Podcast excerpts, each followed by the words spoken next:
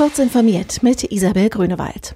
In London hat die Anhörung um den Auslieferungsantrag der Vereinigten Staaten gegen den Wikileaks-Gründer Julian Assange begonnen. Eine solche Auslieferung an die USA wäre nach Ansicht von Reporter ohne Grenzen ein Angriff gegen die Pressefreiheit. Assanges Ergebnisse gehören an die Öffentlichkeit, sagte der Geschäftsführer der Organisation in Deutschland Christian Mier. Nur im ersten Schritt sei die Entscheidung über die Auslieferung Assanges juristisch, aber es ist auch eine politische Entscheidung und das ist sehr problematisch, sagte Mier mir. Die Anhörungen sind zunächst für eine Woche geplant und sollen dann erst am 18. Mai für weitere drei Wochen fortgesetzt werden. Gefängnisse im Alarmzustand und lahmgelegte europäische Großflughäfen. Die Probleme mit Drohnen nehmen zu. Die nordrhein-westfälische Landesregierung hat nun einen Vorstoß in Brüssel bei der EU-Kommission unternommen, Drohnen sollen künftig ab Werk so programmiert sein, dass sie nicht in gesperrte Lufträume fliegen können. Dies ist mit Hilfe der GPS-Koordinaten der Flugverbotszonen bereits möglich. In einem Brief von NRW-Justizminister Peter Biesenbach an die zuständigen EU-Kommissare heißt es, die aktuelle Rechtslage habe sich als nicht ausreichend erwiesen. Es wäre besser, das sogenannte Geofencing verbindlich im EU-Recht zu verankern.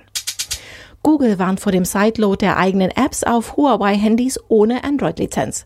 Es bestehe die Möglichkeit, veränderte APK-Dateien zu installieren, schreibt Google in einem Support-Dokument. Das gefährde die Sicherheit des Smartphones. Ohnehin würden die Google-Apps nur auf Geräten mit Android-Lizenz funktionieren.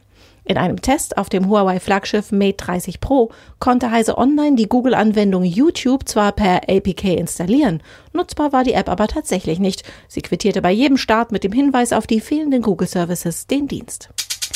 Die bei Facebook entwickelte Digitalwährung Libra kann nach einer Serie prominenter Abgänge einen Neuzugang vermelden. Die kanadische Firma Shopify, die eine E-Commerce-Software entwickelt, trat der Libra Association bei, von der das Projekt verwaltet wird. Nach bisherigen Ankündigungen soll Libra in diesem Jahr für Verbraucher verfügbar sein und Facebook ging davon aus, dass die Digitalwährung zunächst vor allem für grenzübergreifende Überweisungen genutzt wird. Diese und weitere aktuelle Nachrichten finden Sie ausführlich auf heise.de. Und nun noch eine News in eigener Sache.